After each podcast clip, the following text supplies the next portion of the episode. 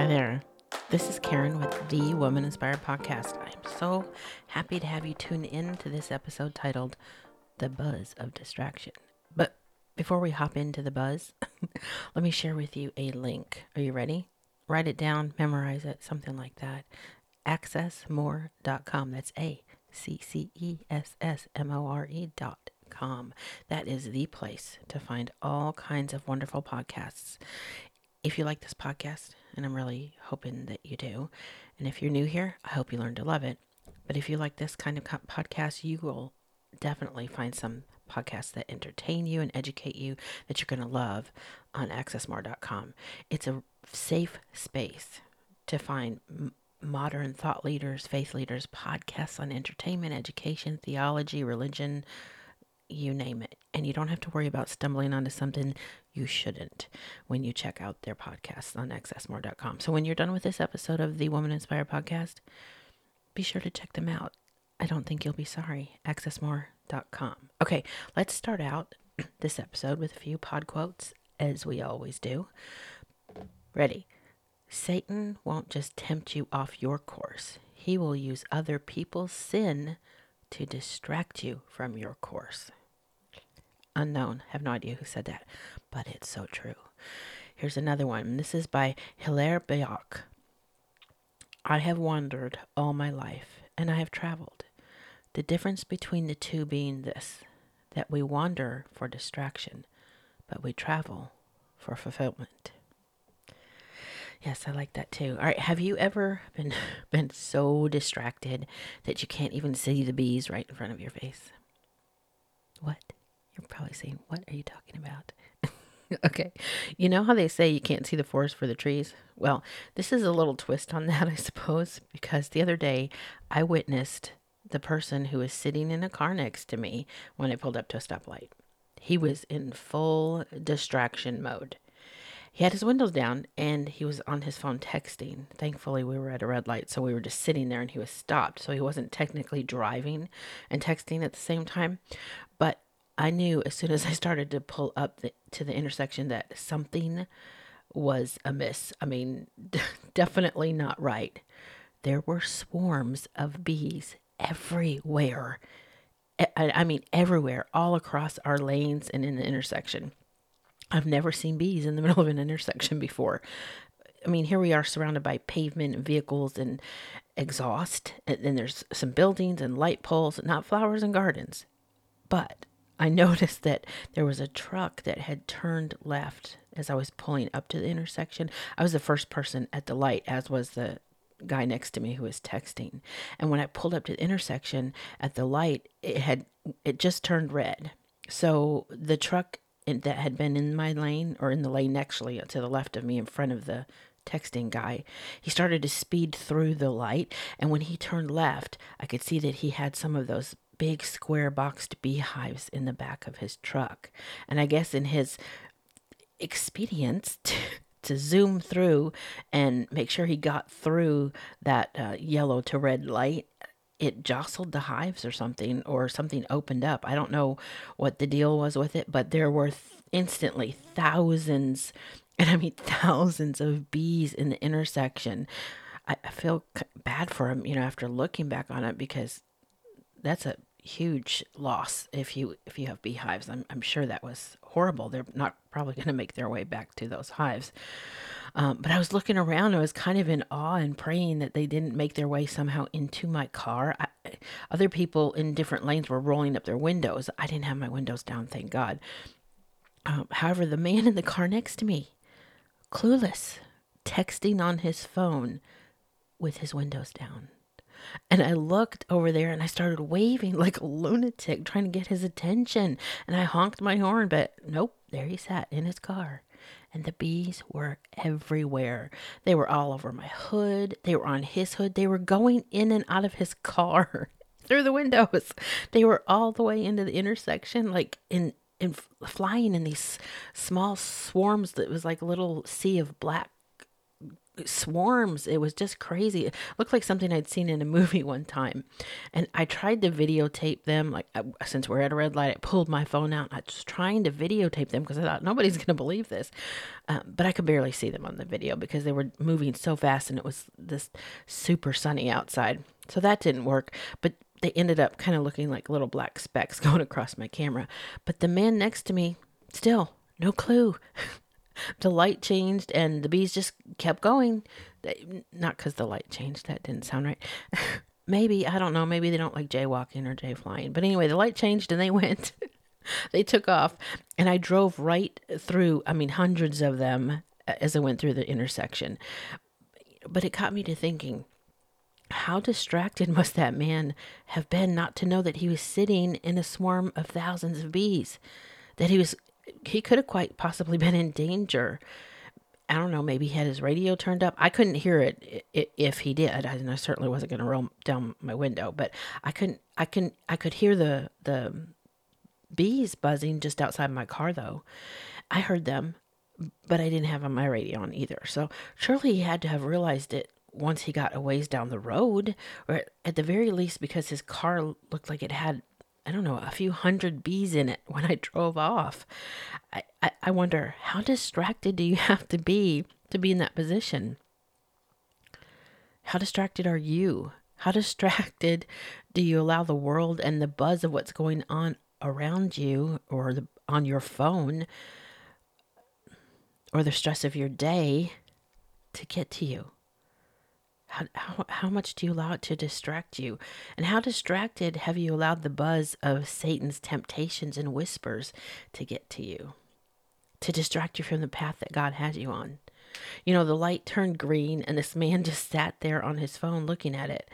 And as I was going through the intersection along with the bees, I could hear other people honking at him trying to get him to move. Now, I'm not saying I've never been so distracted by my phone or I don't know, even the, the, the thoughts in my head or something that I was listening to on the radio even that I wasn't paying enough attention to my surroundings and and maybe someone had had to honk to wake me up, but boy, this was a real wake up call seeing it in this context.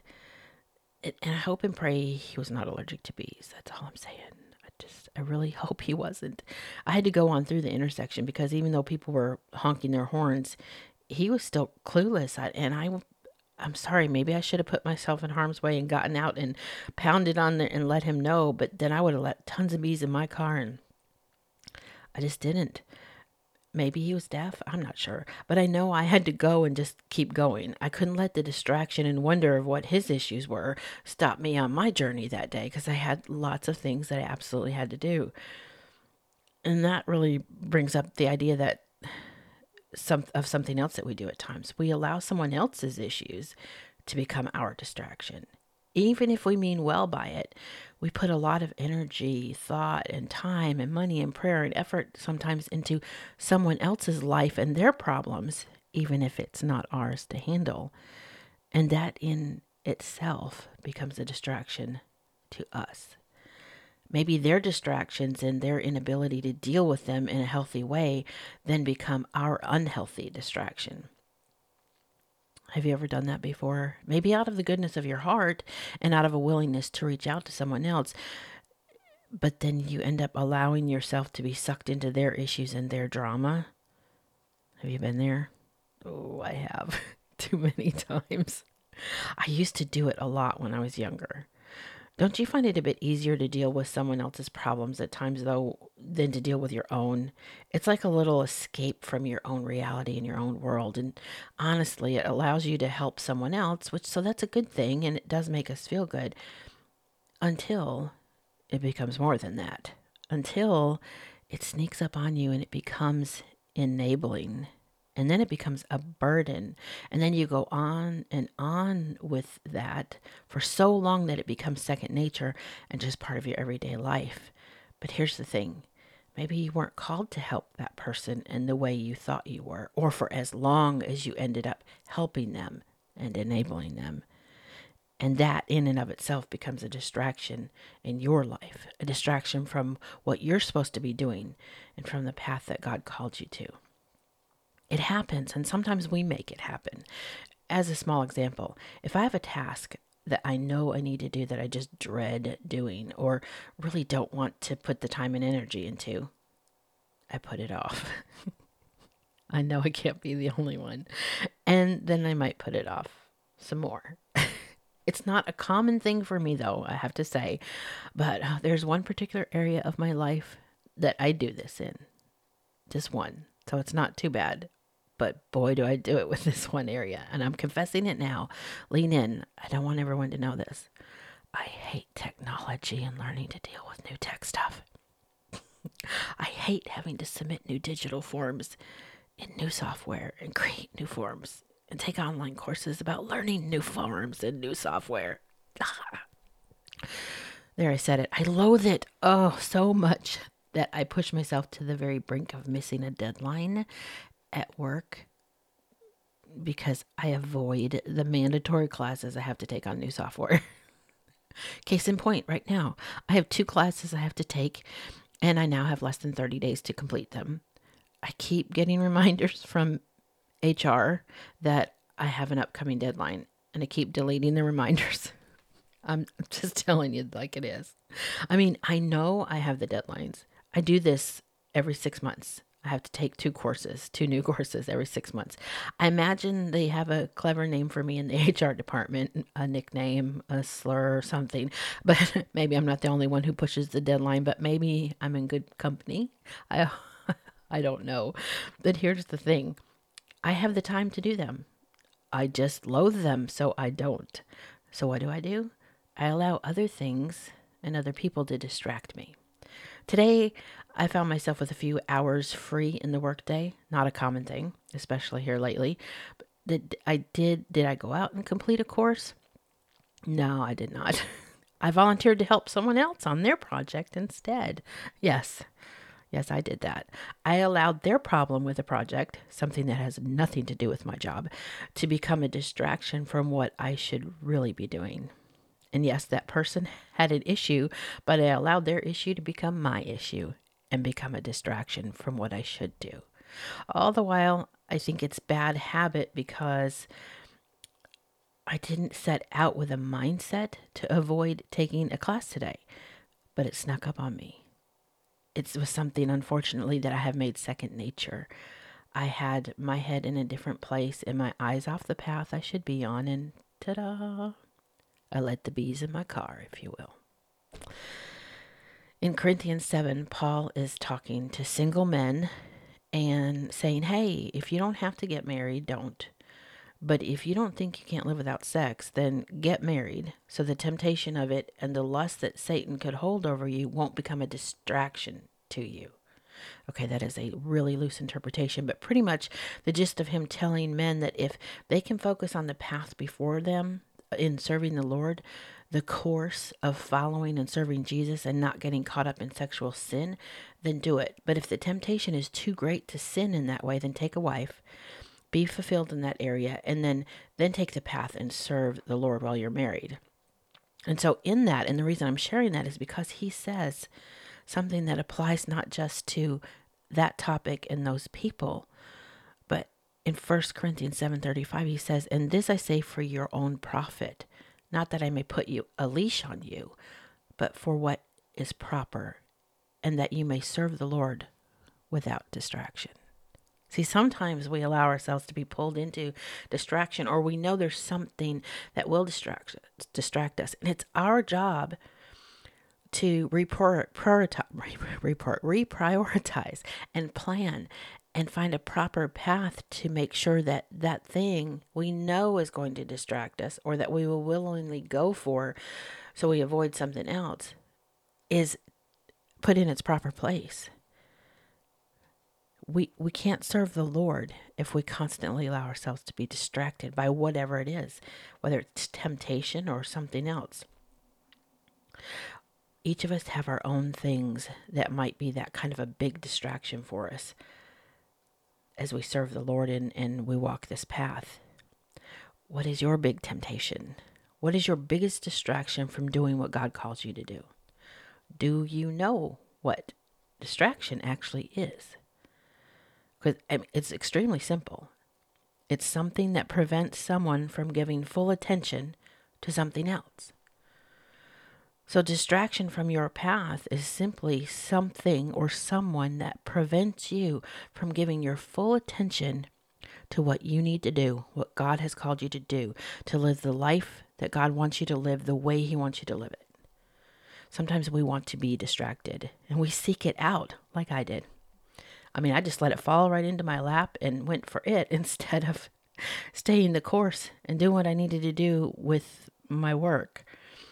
And sometimes we're caught up in a distraction so easily and so quickly that before we know it, we've let it take us over and put us in the danger zone, like letting bees in our car.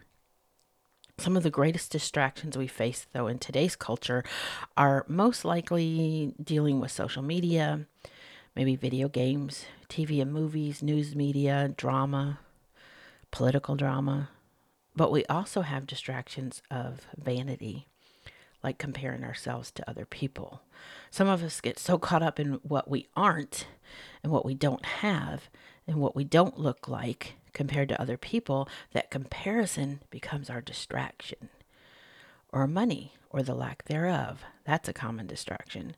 Food, that's an easy one for a lot of people to turn to when they don't want to deal with whatever it is they have right in front of them. Whatever it is God is calling them to deal with gets pushed to the far recesses of their mind and their priority list, and they fill themselves with food or alcohol or drugs or sex. And I'm not talking about just enjoying food or an occasional drink or having a beautiful love life. I'm talking about letting it become the thing that distracts you and tempts you to step outside where God wants you to be. So, what can you do about all these distractions so you don't go down a path you shouldn't or avoid the place you're supposed to be? You know, like Jonah did when he ran from the from where God wanted him to be and ended up swallowed by a whale, eventually spit back out on the shores of where God wanted him to be in the first place. What can you do to avoid being thrown overboard, getting seasick, stuck in a stinky old place you don't want to be, and spit up on the shore? Well, here's some suggestions. Number one, read your Bible, preferably something in your Bible every single day.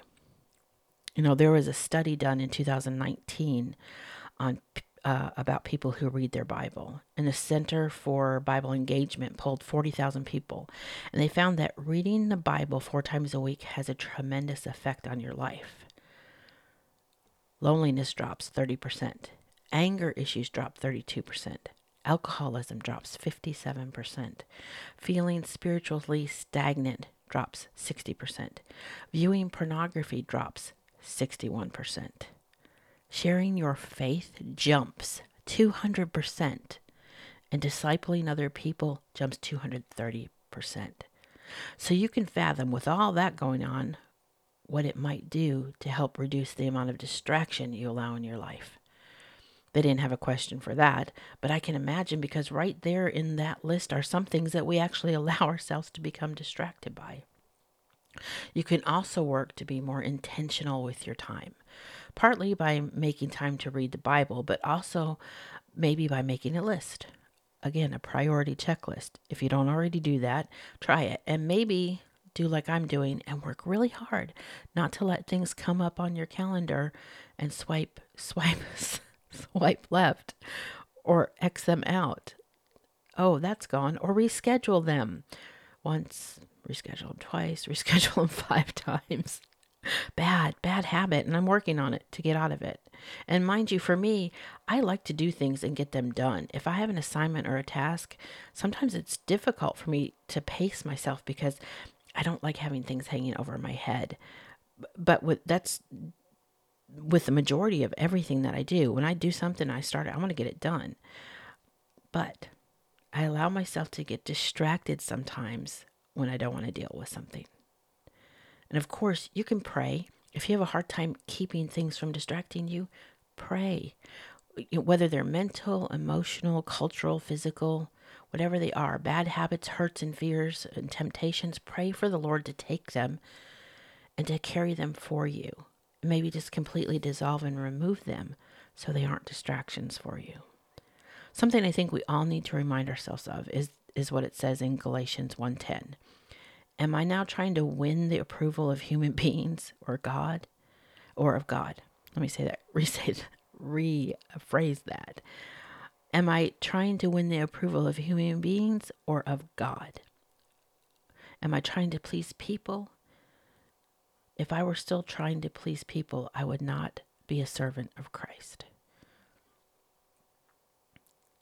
Galatians 1:10. It's telling us that if we were going around trying to, to serve people, then we're not actually serving Christ. If we make people our priority and let people be our distraction, we can't serve the Lord like we're supposed to.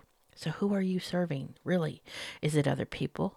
Is it yourself? Is it your own agenda and your own personal goal, goals? Or is it God and the path He has you on? Are you following the path that God calls you to day in and day out on the full journey? Are you trying to stay with your feet where He calls you to place them?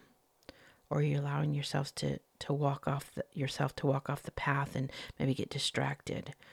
Are you just giving God lip service and saying yes to Him all the while you're allowing the world and your own stuff to be a distraction? I hope not. But if you are, it's okay. You can change it you can work on it. That's what I'm working on too.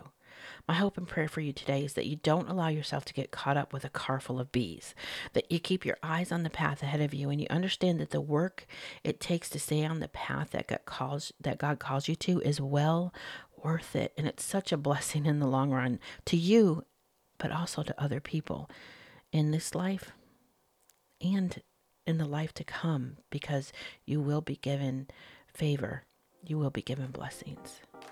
Thank you for tuning in to this episode of the Woman Inspired Podcast. Until next time, I pray you have a blessed week.